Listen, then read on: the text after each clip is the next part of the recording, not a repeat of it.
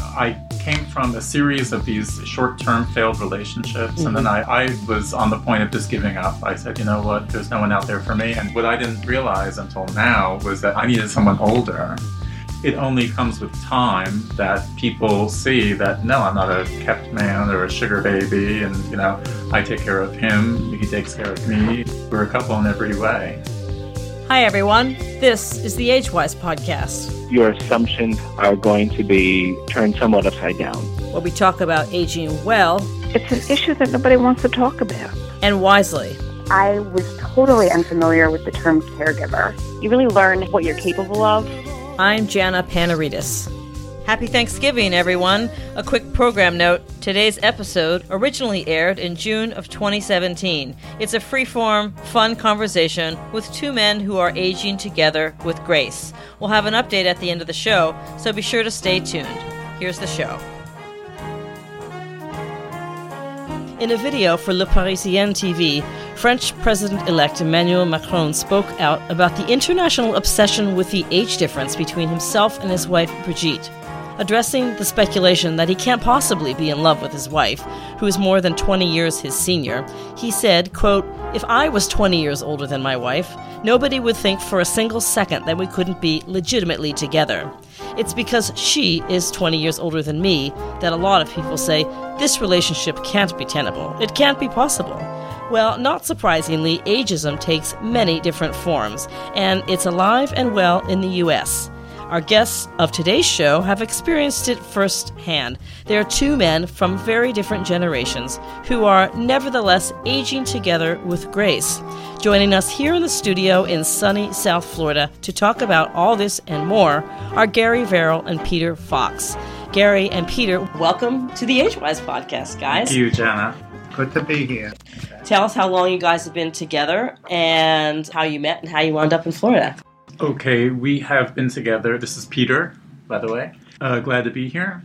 We have been together for over 10 years now. We met in New York City at a, a random cocktail party. I'll never forget uh, our first date. Gary came over uh, in a French beanie, a French beret, uh, a huge uh, black turtleneck, and a leather jacket. And I thought he was this. He was. He looked like this movie star from the fifties. And from then on, I, I fell in love. Gary, what's your remembrance of your first meeting? I thought how cute he was and how interesting and smart and very res- resourceful because I was moving into a new apartment and I needed a lot of furniture put together. So, yeah, I was the handyman. So I asked if he would be interested in doing that, and he said sure. And and he did a great job. And then I ordered a pizza. That was a very expensive first date. And so, where were you living at that point? Uh, east side of Manhattan. East side, Lower East Side? Upper. Upper East Side. Okay, and where were you? Gary doesn't go below 42nd Street. Tell us your ages, if you would. Okay, I am 38 and Gary's 73. So, Gary, you were part of the first out generation. You came of age during a really different social landscape in this country uh, than what we see today, which is what Peter is more familiar with. How have things gotten better for you? Well, I just think society copes with being gay better today than when I was young. It wasn't even talked about, or you know, it was a whole different society. And I was married. My wife was uh, sophisticated, I thought, and um, we worked in a business together, and, and it, we had multiple residents, so we weren't always together. Did you have kids together? No children. No children. And most of our friends happened to be gay. Uh, and you stayed married for 40 years. Right. Did you feel like you were living a lie? I mean, oh. no. I think she knew, but she, she just kind of blocked it out of her mind. I had boyfriends too. Did she know about them? I think so. So it was an understanding. It was an understanding yeah. and, and also a business relationship. Right. And when did you end your marriage? Five years ago. Five years ago. Okay then I just felt we, our business was all, you know, we retired, and I just felt I want to remain friends with her, and you know, just go to the next phase uh-huh. of our life. And I didn't want to kind of live a lie when I'm retired with her. Before it was like we were so involved with the business, and I lived in New York, she was up in Connecticut, and she, you know, so it was But then being together more, I just felt it would not be fair for her to live that life. And then I met Peter, and you know there was a lot of money at stake, and I Yeah. said, let's just be fair. We'll divide it, and then we'll be and you keep this, and I'll keep that, and we'll we'll get together once in a while. You could, but then she she just turned and, and made it ugly. Mm, I'm sorry to hear that. Are you still in touch with her? Do you speak? No. with her? Okay. So, before you guys met, had either one of you ed- ever taken care of a partner? Um, I've never taken care of a partner, but my entire life it seems I was always uh, uh, taking care of older folks. I mean, Huh. my uh, my mother had me when she was close to forty. Oh, wow. I'm an only child of Okay. older parents, and uh, they both need care now. Unfortunately, I live uh, so far away, but uh, they're on. My mother's on dialysis, and my father's uh, also has uh, diabetes.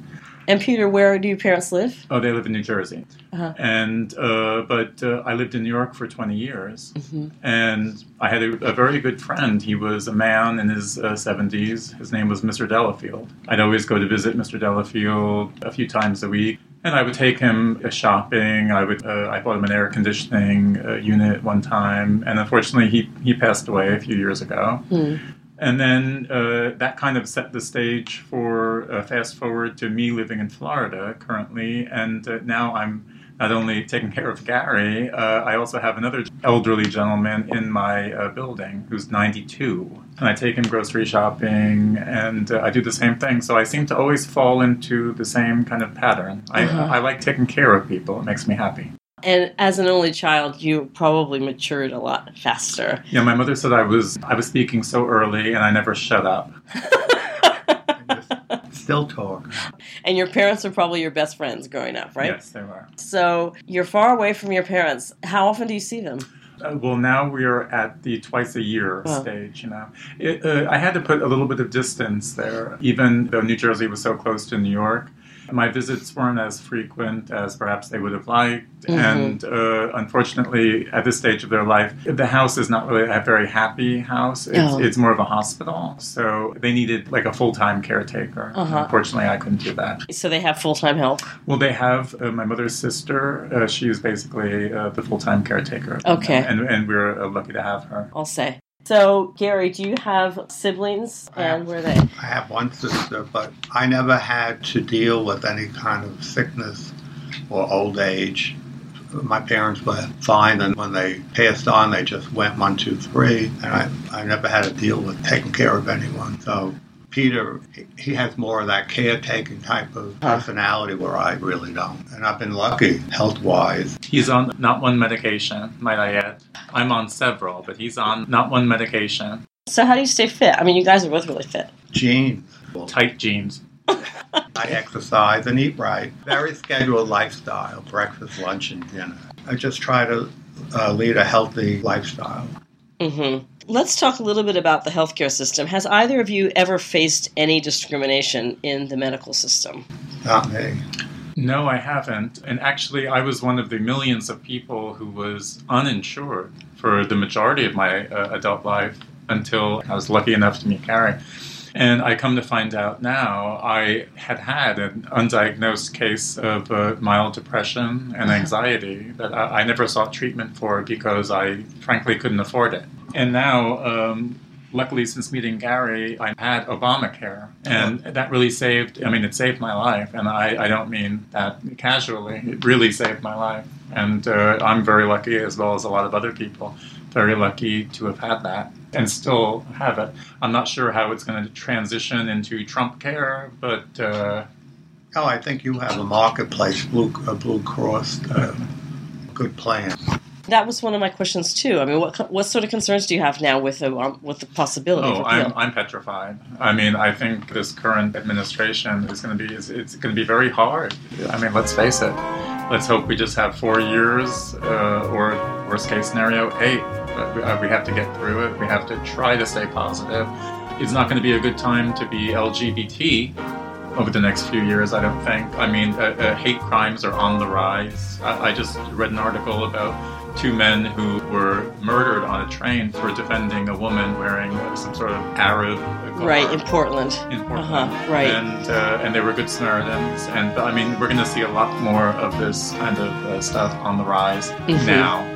Because Mm-hmm. everyone feels like under Trump they could do do and say whatever you know, Mhm. and get away with it. In terms of health care, Oh, I'm very concerned Yeah. because Gary is. I mean, even though he's he's he's healthy, you know, in the next ten years, I'm sure we're going to have to tackle some issues. You know, hmm But I'm on Medicaid. no Medicare. Medicare, you're on Medicare, right? And uh, in Florida, I'm not sure uh, if they have them, but I had a friend in New York who vol- used to volunteer at a, uh, a lesbian and gay and transgender nursing home. Now, I don't know of that uh, here locally, but I think that that was such a great uh, a resource for people in their golden years to uh, enjoy their their final years amongst other people of the same orientation. Extremely important. What would you do if you had to go into a facility, Gary? Would you go into an assisted living facility? No. Well, I, I would take care of it. But what if Peter wasn't in your life? Well, I'd hire someone. And you would be able to. You have the financial resources for that, so you're lucky. Right, because one of the issues with gay folks is that the idea of going into an assisted living facility is like going back into the closet. And that's the reality. I'm I know based on, you know, folks some folks I've interviewed and research I've done that there that this is a big concern for older Sure. LGBT adults. Sure, sure. why would they have a problem like going to a regular? Assimil- uh, you mean assimilating with the other uh, people? Well, the, um, it's interesting because you don't have that concern, so you probably wouldn't even think about it. But a lot of the same prejudices that older LGBT folks faced in the early years of coming out, they feel they would face in an assisted living facility because it's still homogenous in a way, and they wouldn't feel comfortable being out. Funny you mention that because this 92 year old neighbor that I mentioned before, he gets all of his medical care from the VA. You know? And uh, we have had a conversation before. He's still closeted with them. Uh, he does not feel comfortable uh, labeling himself as being gay. And I wonder what sort of what- resources he would have access to in the VA if he weren't closeted. And I would imagine the VA is a very, very straight male driven place, I would assume. I want to know if either one of you, if you've ever gone into a hospital or even gone on a doctor visit and felt uncomfortable even saying that you're gay. I don't feel comfortable because uh, uh, uh, people either take you or leave you. I mean, e- even by looking, uh, frankly, by looking at me, you can tell, I think the majority of people, that I am a homosexual. So I don't get really asked uh, that much about it. I think someone like Gary, who is, if you want to say passable as a heterosexual, would have. But I never remember anyone asking that question. And I've been in the hospital for different procedures. Do you feel that you were given different service because you were gay? Oh. I'm sorry to interrupt you. Yeah. Uh, one time I did, I believe years ago, go to donate blood, and there was some uh, there was something about uh, the donation of blood and being gay. I think you are are not able to donate blood if you are a, a, a male that has that had sex with another male. Not sure if that's still on the book. I think it changed. What year was that? Do you remember? Uh, I lived in New York since '96. That's pretty recent, even. Right, I think I remember that Yeah. about New York. I was still in New York at that point, too, and I feel like I remember that. Something strange did happen to me the last time I went to the doctor to get the results of my blood work, which is usually standard issue. He said, "Oh, and you tested negative for HIV." And I said, "Oh, I didn't know that was part of the testing." And I, I wonder if it was part of the testing, or if maybe he made a, an assumption that I was gay and just and tested me for Well, it. anyone could have HIV. Oh, Yeah. sure. Sure. But uh, so that was interesting.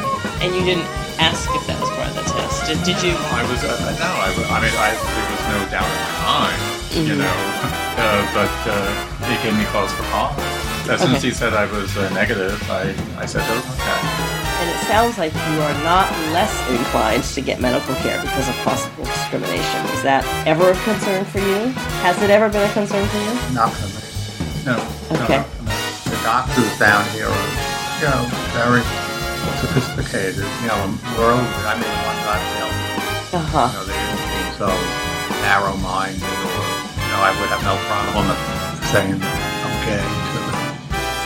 Let me ask you a question, Peter. Are you concerned about your own future health care? Oh, gosh, yeah. I mean, we're all gonna reach that point. When Gary's not around, are you concerned about what's gonna happen Oh to you? yes, yes, because I'm afraid of reverting back to uh, the person I was, you know, ten years ago prior to meeting Gary. I, Who was that person? Well, it was a very. I mean, now I meet people from that era who uh, see me and they say it's night and day. They say they don't recognize me not only physically but also in every aspect Hmm. of life. I was. I had depression, and that's like saying I'm, I'm an alcoholic. I, I had I had depression, and uh, I was untreated, and it was not uh, pleasant. And how did that manifest for you? Manifested in drinking for me. Mhm. Uh, I'm now a, a card-carrying member of AA, and I go religiously twice a week. And I have been for a year. I'm going to be celebrating one year uh, of sobriety in August. That's great. What was the turning point for you? Well, last August, I, I drank so much to the point of uh, blacking out, Hmm. basically, and I was rushed to the hospital, where I was then put into a psychiatric uh, facility for a week, and then from there transferred to a, a, a rehab center in Lauderdale, which I spent uh, four weeks. And they were really very, very good.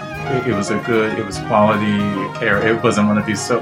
Now you're hearing about sober homes uh, where they're just fleecing uh, people's. Right, we have some down the street, and I don't know if they're fleecing people, but there's a lot of them down here. Like, My new specialty is dry parties. Th- It doesn't sound like fun, but well, so what sort of stress did you feel like you were under? Well, Well- you didn't have the right medication to make. yes. Uh, uh, now I have discovered Prozac, and uh, that also has been a Prozac in addition to uh, AA. Support has just it, it changed my life. I mean, I wake up now, and I didn't know it was possible to feel uh, so good, or life was worth living. Uh-huh. I thought life just pretty much sucked, and then I guess you died. But now uh, everything has uh, changed. I mean, from A to Z. But you Uh-huh. still functioned and did. Oh yeah, I was a total functioning. He functioned, he alcoholic. shopped for me, he cooked. He cooked. Well, Gary, what was it like for you? I mean, were you caring for Peter in a way?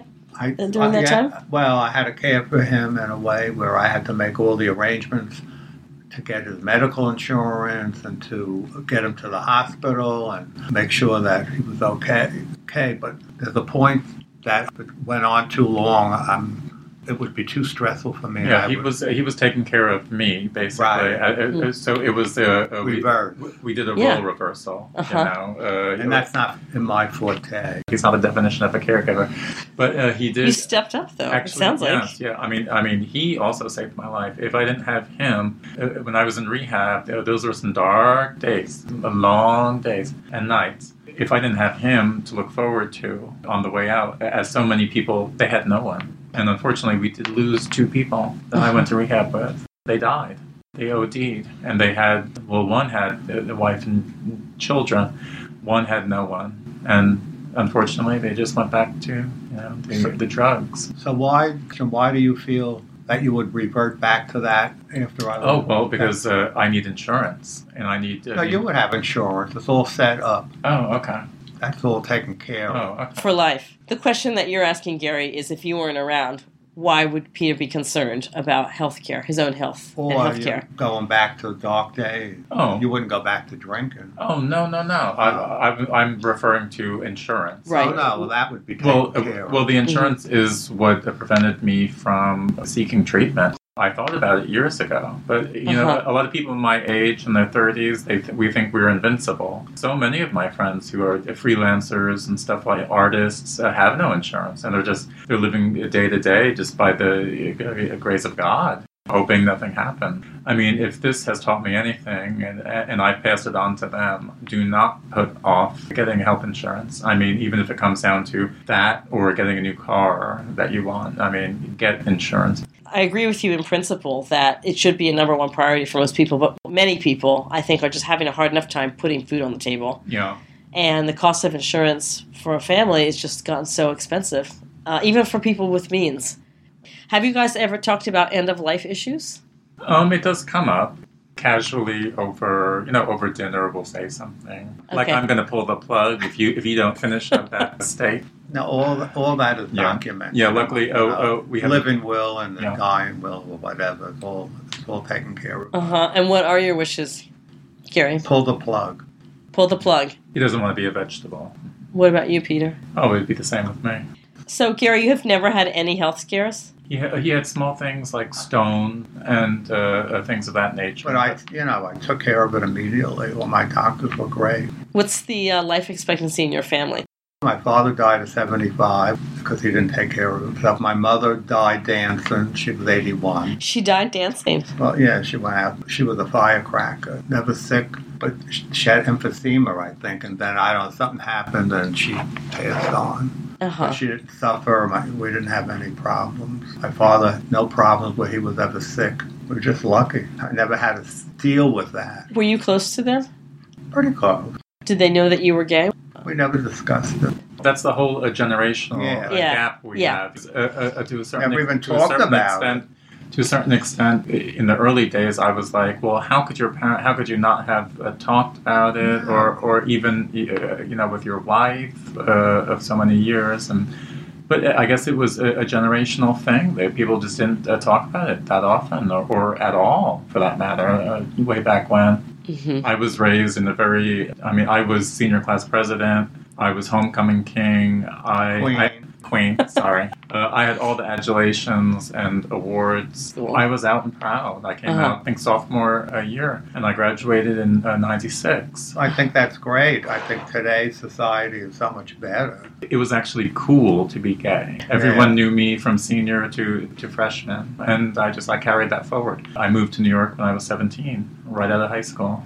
And so, I mean, to me, I didn't experience any uh, a lot of prejudice uh, personally because I wasn't li- living in the Midwest or anything like that. But It's a lot easier to come out in New York than it Yes. is in a lot of other parts of the Sure. country, Even Sure. today. even today. Did you have any concerns about the age difference between you and Gary when you first got together?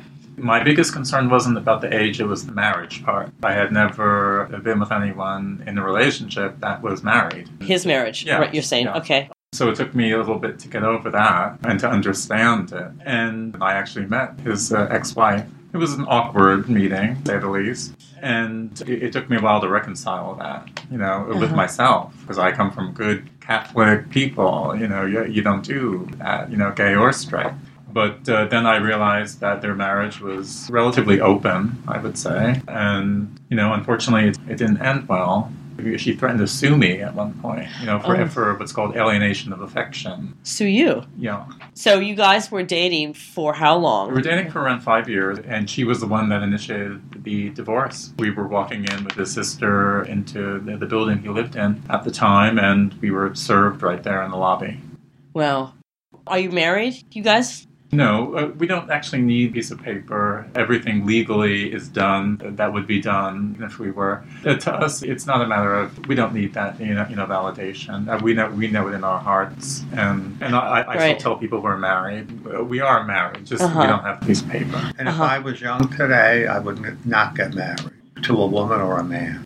I don't put any faith in that. Well, he's speaking after a bitter divorce. No, no, it's just the, the world we live in. I don't think it would be necessary to get married. If you love someone and you could live together, it's fine, but you don't have to actually get married. I'm the biggest gay marriage advocate there is just because it's not right for me. I'm not putting that on anyone else. I believe everyone should get married. If the marriage would help a man and a woman or two men uh, legally to do certain things and get you ahead in life, it would have to be a monetary. That's the American way. That's the American way, so I have no problems with that. So you didn't have any concerns about the age difference between the two of you. You, you know what? Actually, uh, I come to find out in hindsight, uh, I came from a series of these uh, uh, uh, short-term failed relationships, and then I, I, I was on the point of just giving up. I said, you know what? Uh, there's no one out there for me, and Short-term failed relationships with men your with men. age. yeah, my age. Okay. And what I didn't realize until now was that I needed someone older. Men my age seemed so immature. I needed someone with more world experience, basically. Hmm. So, uh, our age, I almost never, uh, I've almost never seen. I mean, I would see the people look at us when we walk into a restaurant sometimes, and I mean, How did that feel? well, I look like the sugar baby. Uh, you know, I'm the kept man. I've been I've been called it all. It only comes with time that people see that no, I'm not a kept man or a sugar baby, and you know, I take care of him. He takes care of me. Uh, we're a couple in every way. But the age difference to me doesn't. Yeah, we don't e- we don't even see. I it, don't think you know. about it. Mhm. And then, I mean, that maybe if I was on a walker or Uh, something. yes, yeah, yeah, because he's so Right. active and vital, and I'm uh, I tend to be an old soul. And aesthetically, I think it's not a big, big difference. You know, that people see us and they say you, you both look good. So It's so interesting because it's certainly when you look at our current president, who's 70 years old, and his wife, who's significantly younger. I don't know her age, but I know she's significantly younger. twenty years. And then you also look at the president of France, Macron, who's Right. married to a woman 26 years his senior. Mhm. And in certain European cultures, it's not even thought Oh. twice of. He has lost friends that sided with his wife, and uh, one in particular who he was friends with Over for the years. age difference? Well, they thought I was probably a gold digger, for lack of a better word, and they didn't think he should divorce his Mhm. wife. When they Mhm. did, they no longer speak, and it's sad. And he's gay. Interesting. Even my ex-wife said, I don't think I could be with someone my own age. I mean, even with my ex-wife when we were young, I said, you know, when we get older, we could be friends. But just, I can't have any relationship with an older person. It has to be young. And, And why is that, Gary? That's my perception of reality. Your own internalized ageism. I think that's very hard to get rid of. I actually interviewed somebody who said that ageism is the most deeply rooted form of prejudice. That sounds about right. I mean, I know I have it too. Even Yeah. I'm guilty of, uh, you know, sometimes I'll be joking and uh, I'll talk with this neighbor who's 92. Mhm. And, you know, he said, oh, he can't do this. Sometimes I just say, well, you should be happy that, you know, you could walk and talk at 92. And he says, oh, why do you always make age an issue? But at 92, it, it is. Okay, so let's see. I'm going to ask both of you this question. Peter, how do you imagine yourself as you get older? Very much the same as I imagine myself right now. Well spoken, a sophisticated man, sober, most importantly, and enjoying life. Gary? I, I don't know. I can't project how how much. I, I don't know. Do you think about the future? I can answer for him. Uh, he's not really a long term thinker. So you're very present oriented. hmm I try not to think about it. I mean, I know it's coming fast. it's going to be there, but I just live day by day now. I mean, even though I'm planning ahead, and then I think as long as you stay healthy and look good, then it's okay. the two pillars of LGBT thinking. Staying healthy and looking good. That's kind of superficial, but I think it helps psychologically. I think if you look do good, you feel feel good. So here's another question. In your mind, how is aging different for LGBT folks versus non? Well, I can only speak for gay men. I'm not so sure about lesbians. It's very, very youth oriented. It's very youth centric and it's very look centric. Uh, much more so, I think, than the straight community. Well, I think gay men are always looking at young guys. You know, I think that's just psychologically. But I think straight men, guys are always looking at young girls too. So I don't. Truthfully, I just think the male is the male, either gay or straight. And how do you define aging with dignity? I, I'm a firm believer in the right to die. We should give uh, human beings the same rights that we give animals. Uh, Animals are euthanized when they get sick and when they uh, are in pain, and yet we let our elderly suffer and suffer and suffer without the ability of uh, euthanasia. So for you, aging with dignity is allowing people to have a dignified ending. Yes. Or being in control and saying when they want to end their life. I think everyone should be able Sure. to decide when the time to go is. Hmm. I mean, uh, I, I think that would, if the person is of the sane mind, I think that would be a good thing. You could be 80 or 85 and just say, well, you had it and you want to just end it. Well, no, uh, that's being cavalier. I'm talking about uh, actually people who are in pain and suffering. They have a terminal uh, illness. I, I'm a firm believer in uh, the right to die. Oh, yeah, but what about the right to die if you just f- figure you had enough? No, if you had a bad hair day, Gary, no, you are not allowed to die for that. We draw the line at bad hair Spoken days. by someone who has worked hard to stay alive and gone through battling with depression and survived that. An interesting perspective, really different. So, what do straight people not know, good people with good hearts, about LGBT aging that you'd like them to know? Well, that we are that we are people too, And uh, uh, even though we're all humans, we're coming from uh, uh, certainly a different place. And just to give us the respect that we deserve and and just to be understanding about that. Well, most of the people we know are straight people. So, Well- I mean, it well, depends yes. on who you're talking about. but we move in very sophisticated circles. You know, there are other people, and uh, uh, perhaps less fortunate than we are, who are living in places that it could be a problem. it could be a problem. I, we have not encountered any of Yeah, I was going to ask too if your social No, scene has changed at all over the years. no. No, our building is uh, our building is uh, pretty progressive. Uh, We Mhm. have we have a lot of uh, LGBT in the building of uh, all different. You live in a uh, high rise in West Palm yeah, Beach, yeah, We right? live in a condo. And all the straight- Shocker. We Shocker. Live in, we live in a condo in South Florida. Well, you know, I've noticed the neighbors that love gay people, we have them over, and, and some just don't bother with you, and that's fine too. I mean, this Well, is we don't, America. I say we don't bother with them. Not that they don't bother with us. I'm not interested in being with people that are narrow-minded. No Sure. matter. So the people that we we hang around with or invite over, really, I don't think about us being gay. I just think about liking them and that they're sophisticated and open-minded and arty or interesting. How long have you guys lived down here? well, Gary uh, lived here. He had a an apartment 20 years ago. Okay. on the 30 island. years ago. 30 years ago, on the island. Part-time, I was down here, but And then he moved to New York, and we've been here.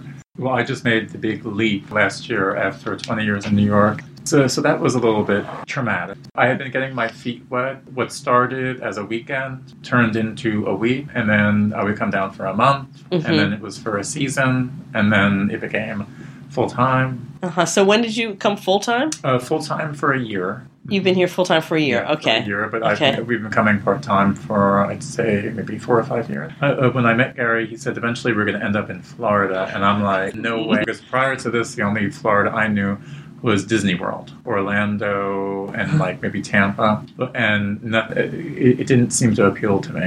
Uh, Mhm. I had never discovered Palm Beach. Uh, My first foray into Palm Beach, I, I was hooked. I just loved it. Mhm. Well, West Palm Beach is actually very multi generational. Oh, I wow. found, which is refreshing. now. It wasn't like that Like years that, ago. Yeah. And it, it's getting much more artistic, and it is getting younger. Well, I like the fact that it's multi generational. hmm And it's really interesting, I think, living around a lot of people who are older. I think it's very sobering and very life affirming in a way. know, it's not for everyone. right, it's It- not. It's not for everyone. I mean, I think of my friends in New York when I said I was moving to Palm Beach. They said, all they but you didn't move to Palm Beach. You moved to West Palm Oh, Beach. uh, I, I always say Palm Beach. Uh, for people outside of this area, it's just, you just say Palm Beach. They wouldn't know West uh, from, they say you're moving to a retirement community. you You're know? only They- 38. yeah.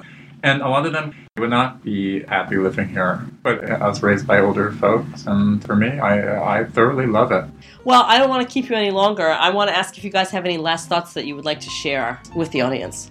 Well, you know what? I think we have to remain positive in these upcoming years. You know, there's going to be there's going to be some challenges, definitely that we- we have to face, but we just have to keep on keeping on, keep our chins up, and help each other. And I thank you for having us today. I think this is also a great resource. And if you touch even one person, I think it's great. And thank you. You're Yeah, I welcome. think it's great too, and I think for the people today, uh, the young people today, things are so much better, and I think it'll get easier as opposed to harder. Mhm. Yeah, I think it's going to get better. Thank you. Thank, Thank you. you. Great. I'm taking off the headset. Okay. Since we first aired this episode, Gary and Peter celebrated their 12 year anniversary. They're both still relishing life in South Florida. Gary's working on several interior design projects, and besides keeping busy as a newly elected board member of his building, Peter is helping out his 93 year old neighbor Milton by taking him on weekly trips to the grocery store. Peter is still very involved in AA, and he celebrated his two year sobriety back in August. But the biggest news of all is that Peter just turned 40. About that, he says, quote, I'm the old man now. Thanks for listening. We'll be back next week with a brand new episode. In the meantime, if you like this show, please tell your friends about it and subscribe to the show on iTunes or Stitcher or wherever you get your podcasts. The Agewise podcast is produced by me and is distributed on the nationally syndicated Speak Up Talk Radio Network.